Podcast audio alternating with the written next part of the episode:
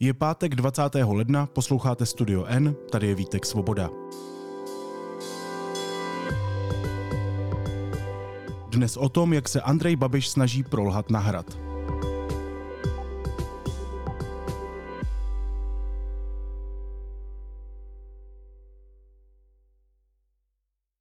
Vážení spoluobčané, jsem nezávislý kandidát. Jsem kandidát, který bude bojovat za Českou republiku, který bude bojovat za české občany, který bude usilovat o mír, který odmítá válku, který bude pomáhat. A jsem kandidát, který skutečně na hradě bude mít lidi na prvním místě. A nedovolte, aby vládní kandidát pan Pavel se stal prezidentem. Je to nová totalita, chtějí omezovat svobodu slova a to by byla katastrofa. Generál nevěří v mír, volte mír, volte Babiše. Tak zní nápis na nejnovějším billboardu kandidáta na prezidenta Andreje Babiše, člověka, který chce nahrad tak moc, že se k tomu neštítí využít strachu z války i amatérské astrologie. Jak si vedou Petr Pavel a Andrej Babiš v debatách? Ve studiu N vítám redaktorku a redaktora deníku N Evu Mošpanovou a Jana Tvrdoně. Evo Honzo, vítejte. Ahoj. Ahoj. Ahoj, hezký den. Co nám Babišova kampaň ve druhém kole říká o něm jako o člověku? Třeba já jsem si z toho opravdu odnesl dojem, že se asi štítí opravdu málo čeho. Honzo. Já Andreje Babiše jako člověka neznám, no tak nabízí se myšlenka, že je to někdo, kdo prostě nechce prohrávat a za každou cenu udělá cokoliv, aby se na ten hrad dostal, i když ty karty nemá rozdané úplně dobře. A jestli ten dojem z toho a ta cesta, kterou zvolili, je správná nebo řekněme vábná, no tak to ať si rozhodnou lidé. Já si myslím, že to bude asi tady tohle, no, nerad prohrává.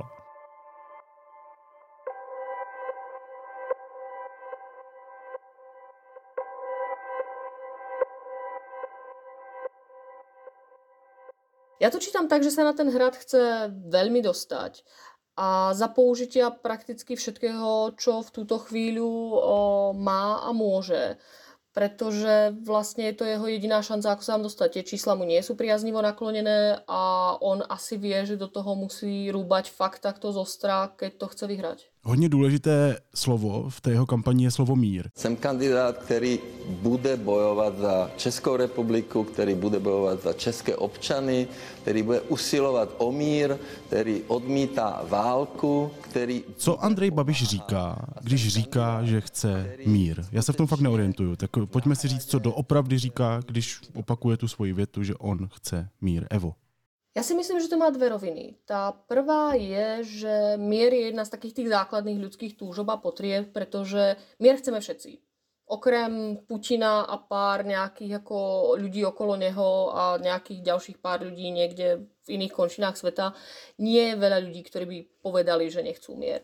A Vlastne tá potreba mieru, hlavne v takýchto znepokojivých časoch, aké sú teraz, s tým, že tá vojna na Ukrajine skutočne nie je ďaleko, sa stáva až takou bytostnou, úzkostnou a mnohokrát až naivnou, mám pocit. Pretože o, mnoho z nás, ani ja sama to neviem, o, nevieme, ako ten mier zariadiť. A boli by sme veľmi radi, keby sa zniesol niekto z nebies, kto by proste prišiel a v priebehu dňa to dojedal.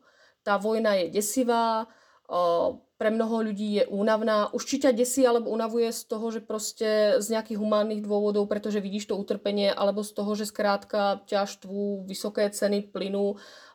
Proste mier chce tak nejak každý. A myslím si, že veľa ľudí už tým môže byť tak unavených, že si môžu povedať, že takto skúsim proste tu na tento pán mi sľubuje, že to zariadí, tak ako snáď nejako.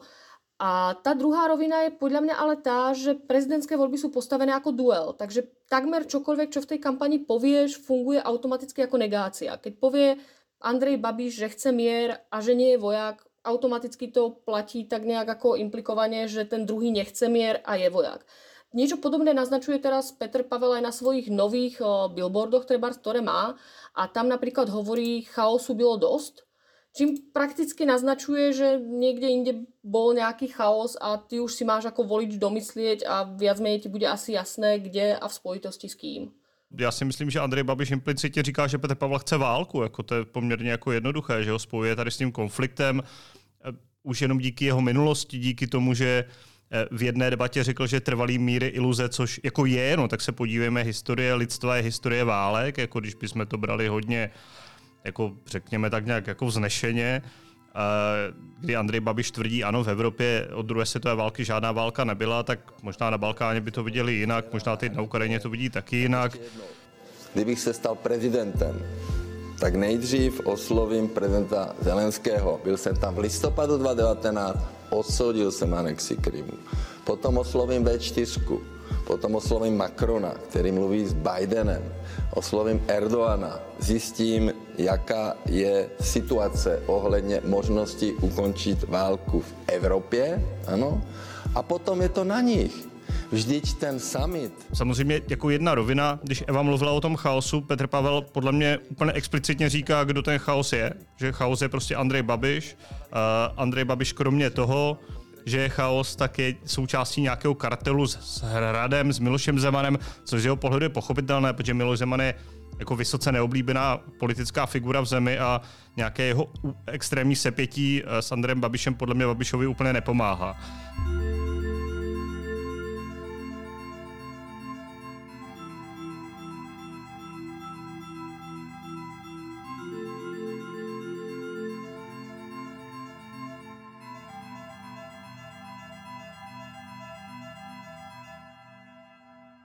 A možná ještě jednu poznámku k tomu, že to Andrej Babiš zařídí. Ano, on z mého pohledu spíš než cílení na to, jakože on to zařídí, ten mír, protože to je úplná iluze. Andrej Babiš je politik, který nejel na hlasování o nedůvěře z průhodnic s odůvodněním, že jako pil vaječňák, tak se tam neměl jak dostat, tak on si nedokázal zařídit jako o, o, odvoz do centra Prahy, prostě z periférie Prahy a bude zařizovat jako světový mír, no tak jako, jako come on.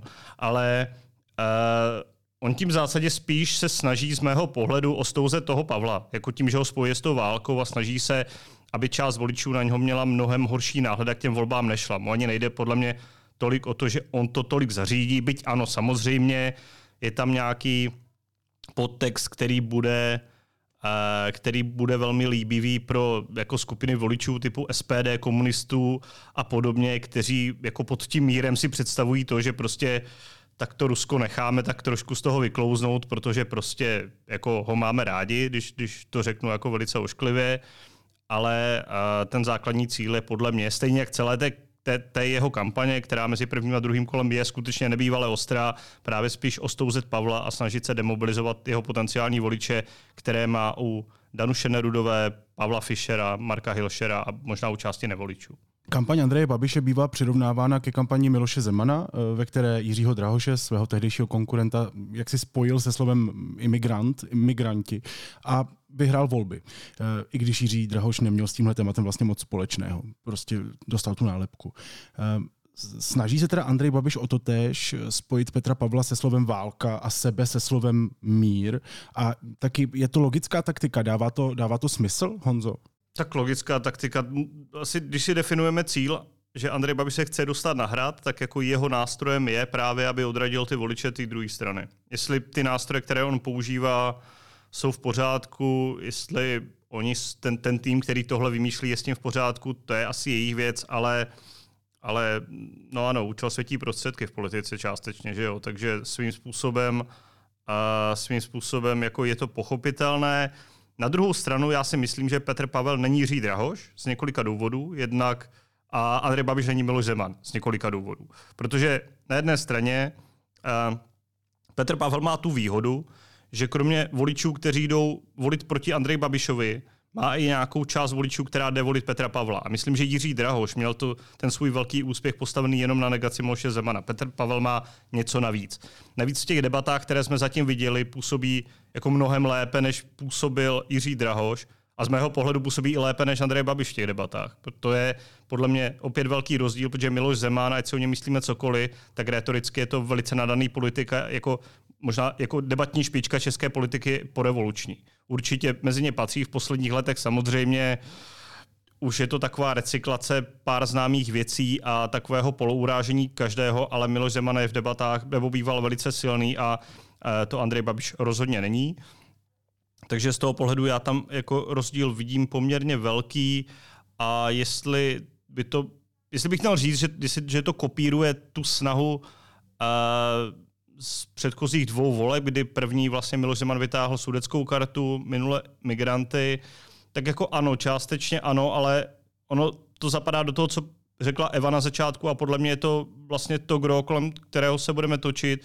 Přímá volba je prostě soubojem a z, jako z principu to bude negace, vždycky. Tady vlastně za ty dva týdny už ten kandidát nevybuduje žádný pozitivní příběh a nebude nastolovat pozitivní témata. Navíc u voleb, které se týkají prezidentských pravomocí, které jako ruku na srdce nikoho nezajímají. Jo. Jako kolem toho jako nic moc nevybuduješ. Tady je to jenom o tom, že teď Andrej Babiš říká, mír versus válka, Petr Pavel říká chaos versus důstojnost vůči Miloši Zemanovi a, a jako řád vůči Andreji Babišovi. Jo? A teď kdo s tím bude úspěšnější, tak jako vyhraje. No. Jako zdá se, že Petr Pavel to, to měl nalajnované lépe, ale jako zatím vůbec nevíme, jak se ty nálady posunuly během tohohle týdne. To budeme moudřejší někdy koncem víkendu. Evo, Může mu tahle strategie, kterou jsme si teďka popsali, tedy nakonec podle tebe pomoct k vítězství? Nemůže na druhou stranu od sebe odlákat velkou část voličů, například uh, Fischera, um, Nerudové a tak dále, tím, že překrucuje fakta, cílí na nejnižší pudy? Nemůže se mu tohle vlastně ještě trošku obrátit? To, čemu ta taktika zafunguje, budeme vědět absolutně přesně o týždeň. Dovtedy vlastně nemám odvahu hovoriť nič, pretože volieb je vždycky zaujímavé, ako sa tá interpretácia dokáže zmeniť aj pri veľmi tesných výsledkoch.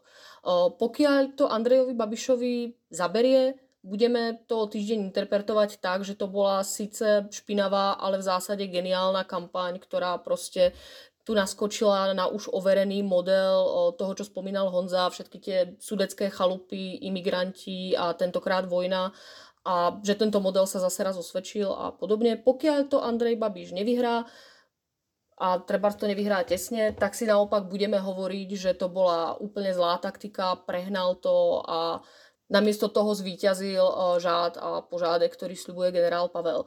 Takže akákoľvek interpretácia, ja na nej mám odvahu. No. Prvé čísla by sa mali z prieskumu objaviť, uh, myslím, počiatkom budúceho týždňa. V nedeli. V nedelu dokonca. Uh, takže už to asi veľa napovie o tom, či mu to môže výjsť, či mu to nemôže výjsť. Ja som sama zvedavá, pretože tá kampaň je uh, skutočne ostrá. Uh, je taký ten prvý prejav, ktorý Andrej Babiš mal hneď vlastne po výsledkoch prvého kola, bol až až nepríjemný na počúvanie. Človeku sa z toho tak trošku ako stiahoval žalúdok zo všetkého toho, ako čím on naznačil, že do toho pôjde a na čo predsa len si myslím, že v tunajších končinách nie sme až tak úplne zvyknutí, ako rúbať do toho oponenta takto osobne. Pretože Andrej Babiš v podstate v priebehu pár minút spochybnil absolútne celú kariéru a celý život ako svojho oponenta, čo nebýva zvykom. Takže sama som zvedavá, ako to dopadne v tomto. Uh, pre mňa je zaujímavý moment to, že si vybrali práve vojnu. Preto uh, oni Celkom ma zaujímalo, čo mali pripravené pre prípad, že by sa dostala do druhého kola Danuše Nerudová, pretože by som si typla, že tam niečo pripravené mali just in case. A vlastne, že to neťahali treba vôbec tu na cieľene ceste ekonomické otázky.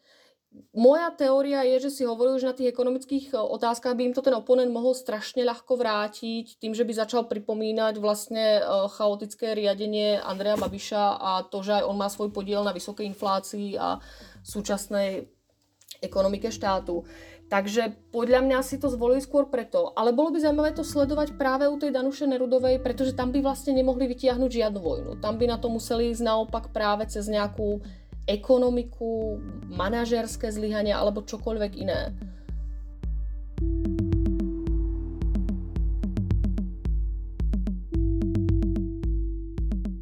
Ve druhém kole tedy, jak víme, jsou Petr Pavel a Andrej Babiš. Danuše Nerudová skončila třetí.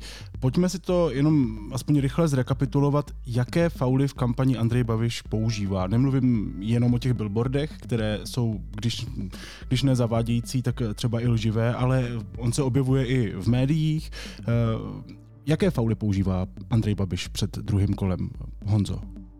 Ptáš se konkrétně nebo spíš tak nějak obecně? Protože to je na, na díl asi tady tahle otázka.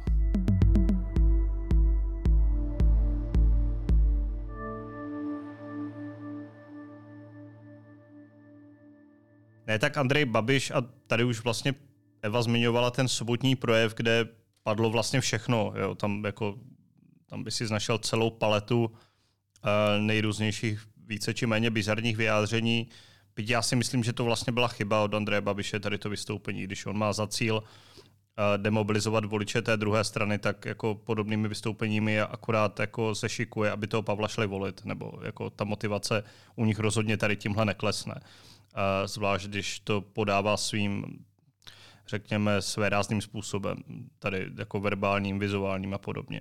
No, ten základní narrativ jako celého toho je jako ta válka, ad 1 a ad 2 Petr Pavel je vládní kandidát. A od toho se vlastně odpíchává úplně všechno a jsou tam prostě nejrůznější nějaké eh, drobnosti, výhybky, kterými Andrej Babiš jde a kterými se snaží tady tenhle základní obrázek nějak potvrzovat. Eh, což je jako jako pochopitelný z jeho pohledu opozičního politika nebo člověka, který se jako velmi ostře stylizuje do role někoho jako vyzývatele vlády Petra Fialy, dává jako vynikající smysl, aby tu kampaň postavil na tom, že jeho kandidát je kandidátem vládní koalice. Byť to vlastně fakticky tak úplně není. Ano, Petra Pavla, stejně jako Danuši Nerdovou a pana Fischera podpořila koalice spolu, ani ne celá vládní koalice, ale v nějaké politické zkratce, nějaké nálepce Eh, to takhle jako vystavět asi jde. Eh, to, je asi, to, to jsou takové nějaké dva základní směry. Samozřejmě on do toho přidává, jak zmiňovala Eva, eh, to spochybňování té jeho kariéry, jo, což, což je vlastně jako, jako strašně zajímavý moment, kdy Andrej Babiš vytáhne tu kartu komunistického rozvědčíka, přimíchá tam Vladimíra Putina, jo, že prostě jako někdo s podobným záznamem v Evropě už vládne jenom jako v Rusku, což je což je jako rozko, rozkošná věc, jo, jako z mého pohledu je to úplně skvělý. Já jsem ten projev se přiznám jako neviděl živě, protože jsem zrovna s Filipem natáčel v sobotu podcast, což mě jako strašně mrzí, ale pak jsem se na to samozřejmě díval zpětně, protože člověk jako nemůže odolat. A tady kromě těchto věcí je to spochybňování i vlastně té jeho role jako v NATO, že? On říká, že Pavel tam byl v úvozovkách jako nějaký zapisovatel, že tam prostě seděl a psal, že stavil zápisy a, a to je tak všechno. No tak to jsou asi takové nějaké základní linie, kdy se snažíš toho člověka jednak zarámovat politicky, aby to bylo jako, jako vhodné, snažíš se e, z něho udělat někoho, kdo jako připravuje nějakou hrůznost po těch sudeťácích a migrantech, teďka nás potáhne do války spolu s Petrem Fialou a říká Andrej Babiš, jo. A poslední věc je, že se ho snažíš diskreditovat lidsky a to jak jako osobnostně uh, z pohledu nějaké, nějaké jeho minulosti, kterou Pavel vlastně neskrývá, že jo, jako je to taková jeho, jeho, jeho největší slabost v té kampani, ale oni s ní pracují od začátku. No a vedle toho je pak vlastně ta jeho profesní role, kterou se snaží schazovat. To jsou asi takové ty základní body a do toho se prostě vkládají ty jednotlivosti, kterých jako asi bychom našli spoustu. Na druhou stranu určitě se faulu dopouští ta druhá strana. No, obecně ta kampaň je jako vyšponovaná a přímá volba v českých podmínkách povede vždycky k tomu, že takhle to bude vypadat. Jako, samozřejmě ano, je tu Miloš Zeman, je tu Andrej Babiš, ale minimálně z pohledu toho, jako že ta kampaň se logicky řídí nějakou emocí, zejména emocí a negativní emocí, to tady bude vždycky. Jestli to bude až do takové míry, to nevím, ale minimálně z mého pohledu to vůbec to aranžmá té volby k tomu svádí. Říkal, že samozřejmě čistá kampaň se nevede z obou stran. Eh, zajímají mě právě fauly Petra Pavla. Jaké fauly udělal on, Honzo? Jako, jako fauly, on tak z, zase, jo, kdybychom se vrátili k nějakému tomu základnímu sdělení té kampaně, tak to je vlastně takový, že Andrej Babiš je jako neschopný chaot, který tady jako zavnil Bůh ví, jaké rozvraty společnosti. Prosím, ještě ten chaos. Pan Chaotický Pavel... mikromanažer, ano, řekl pan, pa, Ano, mikromanažer. Pan Pavel odešel z naší armády v roce 2015 a právě ji pomluvil, protože ta naše armáda, ta realizovala boj s covidem. Afganistan, tornádo. Tak čím prosím, jsem jí, čím jsem jí pomluvil? No tím, že mluvíte o ní jako o chaosu. To nebyl žádný chaos. Já mluvím o vás jako o chaotikovi, ne, ne, ne, ne o armádě. Ne, ne, ne. To je rozdíl. Částečně asi uh, někde nějaké rácio to má. Na druhou stranu uh, myslím, že i uh, vlastně kampaň Petra Pavla někdy přisuzuje Babišovi trochu víc odpovědnosti, než má. Teď tuším v té debatě na Blesku Petr Pavel jako vytáhl kartu, že Andrej Babiš jako kritizuje vládu z pohledu toho, že lidé se mají špatně a vláda jim nepomáhá a přitom za to může vlastně ten, ten, ten Babiš, protože tady Agrofert jako zdražuje potraviny, jo, což mi přijde takový v době, jak si, kdy vidíme, že ta inflace jako je problém nejen u nás, ale všude jako v Evropě, možná po světě, tak jako mi to přijde možná trošičku zkratkojídní, abych tak řekl. Říkáš trošičku zkratkojídní, ale asi oba cítíme, nebo my všichni tady, rozdíl mezi tvrzením, že Petr Pavel se rovná válka a tím, že je Andrej Babiš chaot a že částečně jeho firma, kterou tedy má e, ve svěřenském fondu, e, může za, za drahé potraviny. To jistě, já tady nechci určitě působit jako advokát Andreje Babiše, ale jak jsme zmiňovali, Andrej Babiš to říká, nebo on to implikuje, on jako neříká, že Petr Pavel je válka.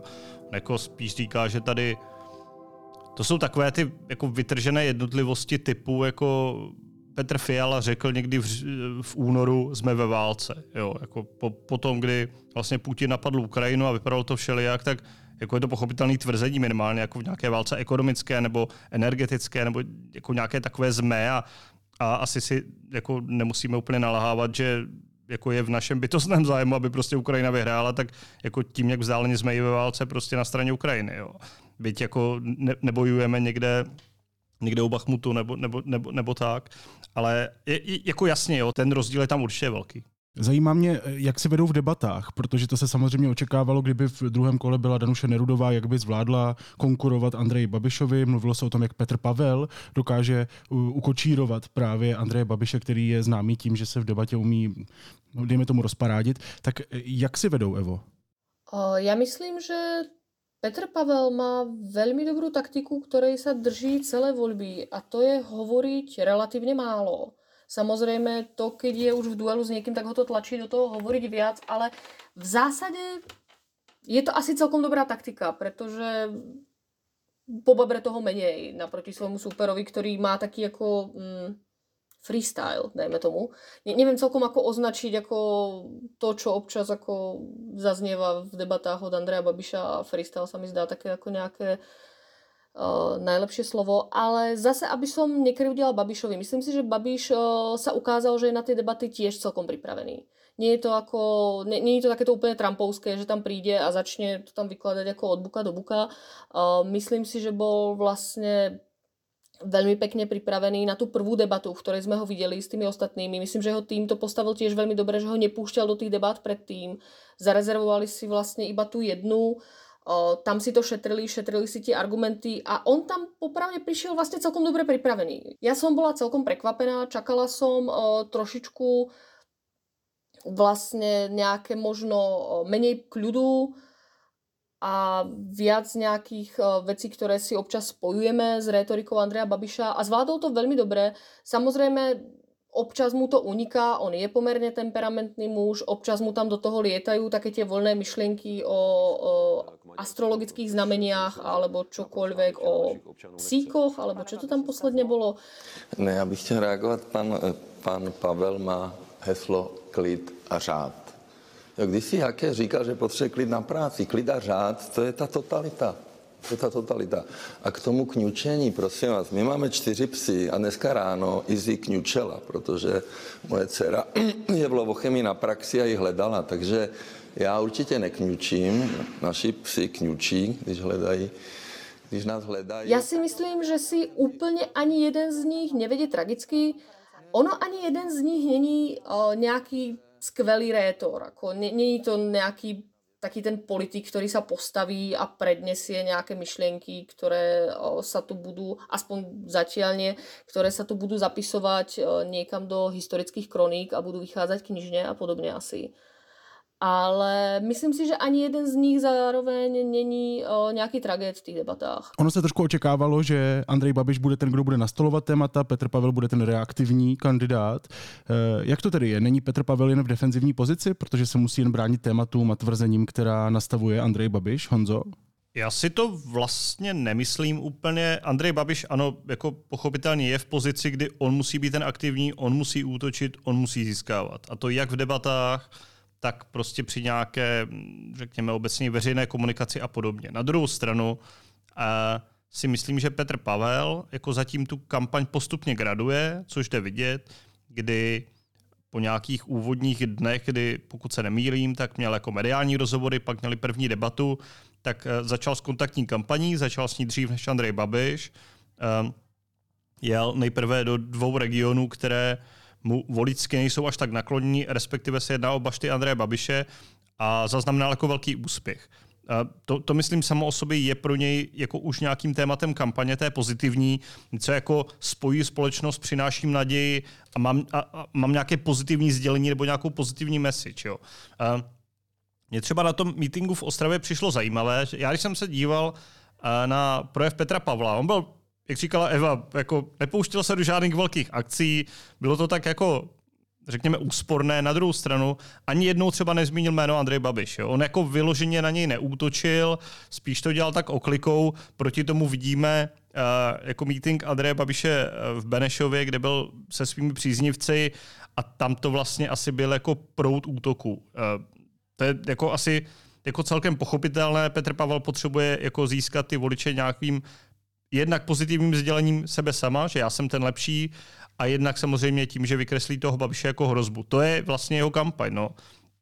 My možná máme jako nějaký dojem, že pozitivní téma nebo, eh, nebo nastolení tématu v kampani tady by znamenalo, že Petr Pavel začne zvedat, já nevím, jako eh, nutnost vzdělávání, nebo prostě co bude dělat jako mladá generace, životní prostředí a tak. Ne, jako jeho základní téma je, já tady nabízím sám sebe, proti prostě Babišovi se Zemanem. To je jeho téma pro druhé kolo, minimálně tenhle týden, které jede, které jede důsledně, které jede podle mě dobře a dokáže to celkem prodat a je to nějak jako zarámovaný jako v celé té kampani a v jeho komunikaci. Takže z mého pohledu jako zatím jako úspěšně Navíc v těch debatách, jak zmiňovala Eva, ani jeden jako nemá problémy, což je jako nutno říct celkem špatná zpráva pro Andreje Babiše, protože on ho potřebuje válcovat. Že jo? Což z mého pohledu nedokázal ani na té delší debatě blesku, když se bavili o jako tématu jako ekonomika. Což je věc, kde by měl toho Pavla jako umlátit, jo, když to řeknu takhle, protože on je bývalý minister financí, je to prostě velkopodnikatel, je to bývalý premiér a on jako nepřetlačí Pavla na tématu ekonomika, jako to je prostě celkem zoufalý. Ne? Ale zase se dozvěděl, jakého je znamení. To už jsme určitě slyšeli dřív. Mě zaujaly ty, ty psy, že, že, že, že on nekňučí, jak kňučí jejich psy a, a ta jezulátka, to je samozřejmě jako No. A ještě otázka na vás. Máte i teď v kapse miniaturu pražského jezulátka? Samozřejmě, samozřejmě. Jezulátko mám, mám dvě dokonce. Dvě. Jedna nestačí. A kdyby jsem se stal prezident, tak bych všude kdybych potkal politiky světové, tak jim říkal, pražské jezulátko, to funguje. Chodím tam. Andrej Babiš se stal věřícím člověkem z ničeho nic, který zároveň, zároveň věří v hvězdy. Mě zajímá hor- horoskop. Já jsem znamení panny, jsem čistá urputná panna, pracovitá, pan Pavel je štír. Tak a, a víme i, jaké zvuky dělají jeho psy. Já nevím, jestli tohle někoho přesvědčí. To bude asi součást toho freestylu. Já, já to téma víry bych jako neotvíral, nebo pro mě jako osobní intimní věc, to, jako, no, já to nechci nikomu podsouvat, nebo tak, protože nevím, co zatím je. Samozřejmě, když jako začne z kapes tahat předvolební debatě ta jezulátka a mluvit o svých čtyřech psech, kteří kňučí, když je tam nevidí a, a ty znamení, ale nevěří kartám teda říkal, no, tak to je třeba asi novinka. To, co, co k tomu říct? Toto je asi součást nějakého, nějaké, nějaké výbavy Andreje Babiše do debat.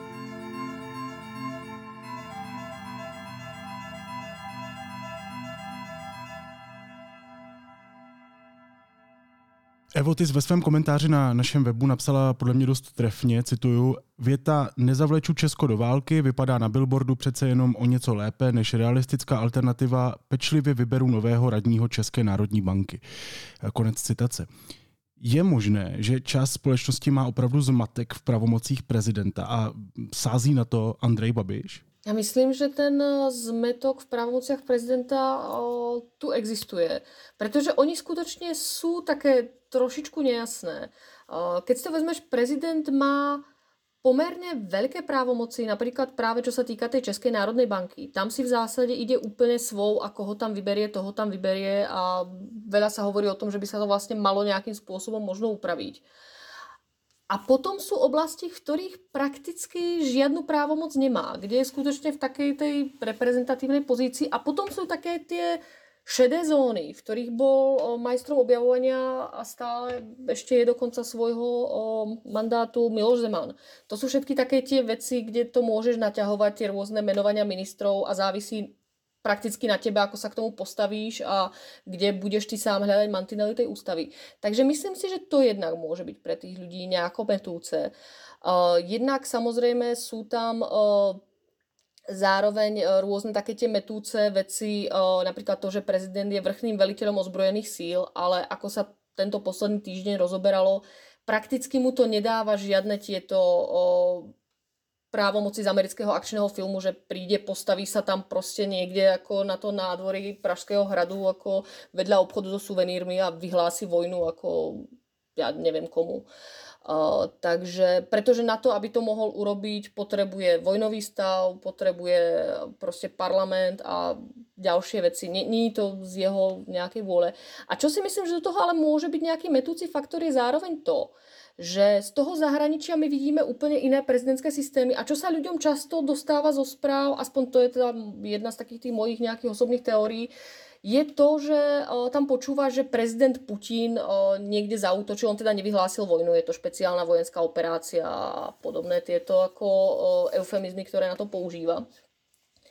A rovnako počúva, že niečo spravil americký prezident a myslím si, že môže byť trošičku metúce Keby si teraz išiel na ulicu a pýtal sa, ako je vlastne nastavený ten český prezidentský systém, kde sú jeho právomoci, prečo niečo môže ruský prezident, prečo niečo nemôže český prezident a, a podobne, že tie, vlastne tie systémy sú výrazne rozdielne. U nás má ten prezident o mnoho menej právomocí, Zároveň to ale v tej voľbe musíš trochu hrotiť, pretože keby si to nehrotil, tak ono fakt nie je sranda voliť niekoho, ako poďte si tu zvoliť niekoho, kto zostaví radu ČNB. Ako povedzme si v tom také ako superstar vzrušenie ako úplně nie je. A, a na tých billboardoch sa to strašne dlho a blbo číta, ako Rada Českej národnej banky, no kto by to tam dával. Takže ako predsa len tá vojna je kratšia, atraktívnejšia a to boli rôzne ešte ďalšie také témy, ktoré sa rozoberali v diskusiách, všetky tie inflácie a vysoké ceny energií. So všetkým tým môže prezident absolútne nič.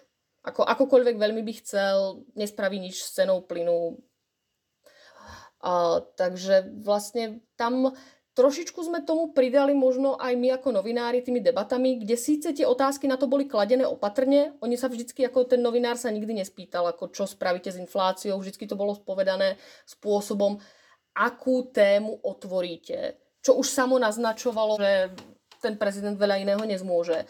Ale zároveň tí kandidáti sa vždycky do toho tak spriama rozbehli ako do tých otvorených dverí a rozrazili ich prostě so svojimi riešeniami inflácie a dôchodkových systémov aj napriek tomu, že jako by tam toho veľa okrem debát nezmohli. Tak si to tedy vlastně můžeme říct, co může nebo zmůže český prezident. Jaké jsou jeho pravomoci, Honzo? Úplně obecně český prezident jako je nějaký moderátor toho politického dění. On jako důležité kompetence jsou, že odvolává a jmenuje předsedu vlády, samozřejmě odvolává, to je takový těho, ten článek 62, odvolává vládu, ale tam je to za specifických podmínek. Na návrh předsedy vlády jmenuje a odvolává členy vlády. To je jako asi základní věc. Pak tam jsou pak tam je řada pravomocí, už zmíněná Česká národní banka, jmenuje uh, členy, respektive soudce ústavního soudu, tam samozřejmě je ale nezbytný souhlas Senátu s tím jednotlivým, eh, s tím jednotlivým jmenováním, což je vlastně věc, na kterou opakovaně narážel Miloš Zeman a také dříve Václav Klaus. Eh, jmenuje soudce, povyšuje generály. Je tam prostě řada kompetencí, které ale upřímně řečeno jako jsou v zásadě podružné oproti tomu, jak se ti kandidáti profilují v těch debatách. Jo.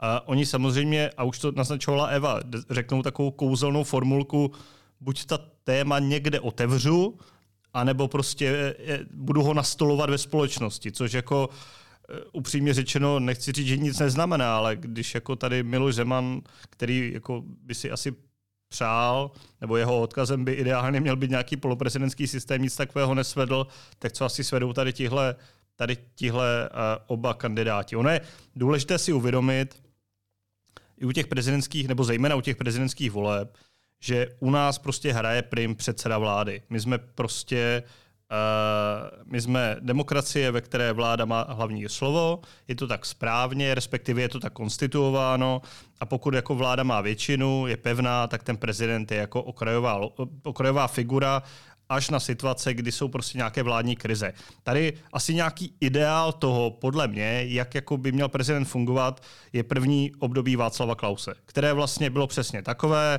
On vlastně nechal ty politiky, ať se domluvají mezi sebou a on do toho vstupoval stylem, když je nějaká vládní krize, tak si je pozvu a nějak to vyřešíme. Jo? To je tak ta role, kterou by ten prezident asi z mého pohledu měl mít, tak to asi bylo zamýšleno.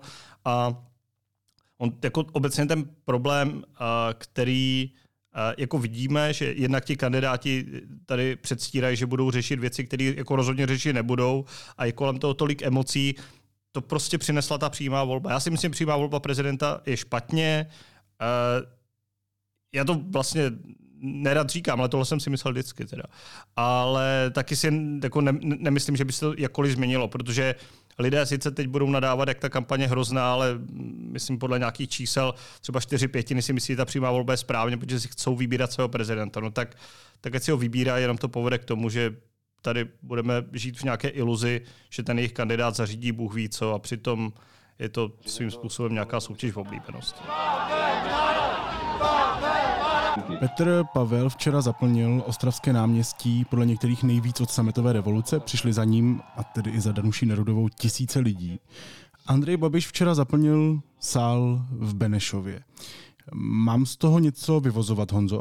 A co bys z toho chtěl vyvozovat? Nějaký pocit o jejich podpoře. Ne, je, jako je to asi nebo takhle, pro Petra Pavla a jeho kampaně je to určitě pozitivní moment, že v Ostravě, což jako není úplně město, které by mu, nebo region, který by mu mělo být nakloněno, a za z druhé strany on jako tam vůbec nepropadl, jo? on jako všude získal, ne, nebo nejméně získal v nějakém regionu nějakých 28%, on jako ne, ne, není žádný výbuch, jo? takže on jako ty podporovatele má, ale je to určitě nějaký pozitivní signál, že dokáže mobilizovat část lidí, kteří jsou ochotni bez uh, nějakých předvolebních gulášů, svařáků a, a já nevím čeho, jako Helenky Vondráčkové přijít jako v lednu na náměstí, jo, což je jako ano, asi, asi pěkný, ale je to třeba pět tisíc lidí, což je jako hodně, ale on potřebuje jako 2,8 milionů voličů. Jo. Tak jako z tohohle pohledu vidíme, že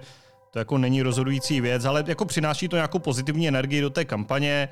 Eh, já si myslím, že Andrej Babiš, kdyby jel do té Ostravy, tak, tak jako, nebo do Havířova, tak to bude nemlich to samé, jo, že tam jako ty lidi přivede, možná ne tolik, samozřejmě jako ta kampaň jeho, zase Andreje, Andreje Babiše pracuje s tím, že ty venkovní meetingy tak trochu opustila, teď se soustředí na něco jiného. Jo, jako, jako těžko říct, já bych v tom jako nehledal úplně nějaký zásadní klíč, uvidíme právě o tom víkendu, až vyjdou ty první modely, které jako naznačí, jestli se ta podpora nějak hýbe nebo ne, pokud by se hýbala ještě pro Pavla, tak jako pro Babiše to je jako hodně špatná zpráva, kdyby se to vyrovnávalo, tak, tak ty volby můžou být velice těsné, uvidíme, no. Já bych z toho nevyvozoval víc, než je to asi nějaký pozitivní signál, ale jako neuměl bych na tom odhadnout cokoliv jiného.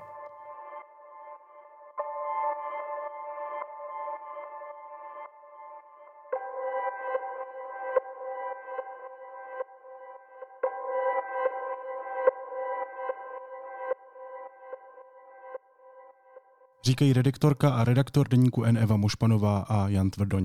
Evo a Honzo, mějte se hezky, moc vám děkuju, ahoj. Ahoj. Hezký víkend. A teď už jsou na řadě zprávy, které by vás dneska neměly minout. Prezident Zeman požádal premiéra Petra Fialu o spolupodpis abolice u dvou kaus týkajících se hradu. Premiér Zemanovi nevyhověl a abolici nepodepsal. Oba případy se týkaly Zemanových nejbližších spolupracovníků. Více na deník NCZ. Místo předseda sněmovny Jan Bartošek požaduje odvolání velvyslance v Izraeli Martina Stropnického. Na veřejnost se dostaly fotografie, které dosvědčují, že se Stropnický sešel s klíčovým zástupcem české dezinformační scény Žarkem Jovanovičem. Ministr zahraničí Jan Lipavský schůzku označil za vážné pochybení. Jihoafrická republika, která odmítla odsoudit ruskou invazi na Ukrajinu, oznámila, že v únoru uspořádá společné námořní cvičení s Ruskem a Čínou. Jde o druhé cvičení v tomto složení. První se konalo v roce 2019 v Kapském městě. Národní akreditační úřad odebere Mendlově univerzitě akreditaci pro doktorské studijní programy v oblasti ekonomických věd. Úřad dále odebere možnost uskutečňovat doktorský studijní program Ekonomika a management v češtině a angličtině. A Finsko pošle Ukrajině už 12. balík pomoci na obranu proti ruské agresi, informovala tamní vláda na svých stránkách bude mít hodnotu 400 milionů eur, tedy cirka 10 miliard korun. Pětimilionová severská země se tak zařadí mezi hlavní podporovatele Ukrajiny.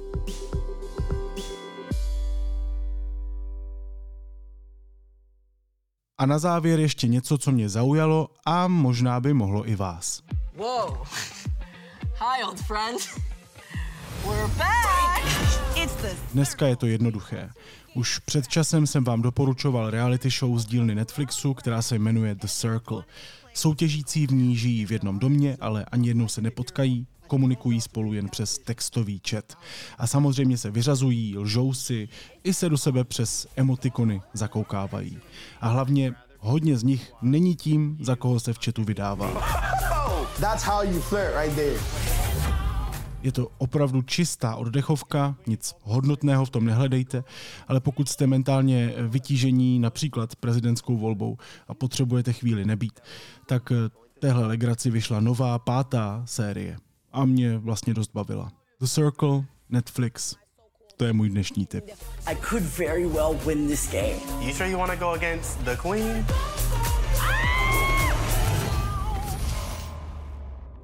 Naslyšenou v pondělí.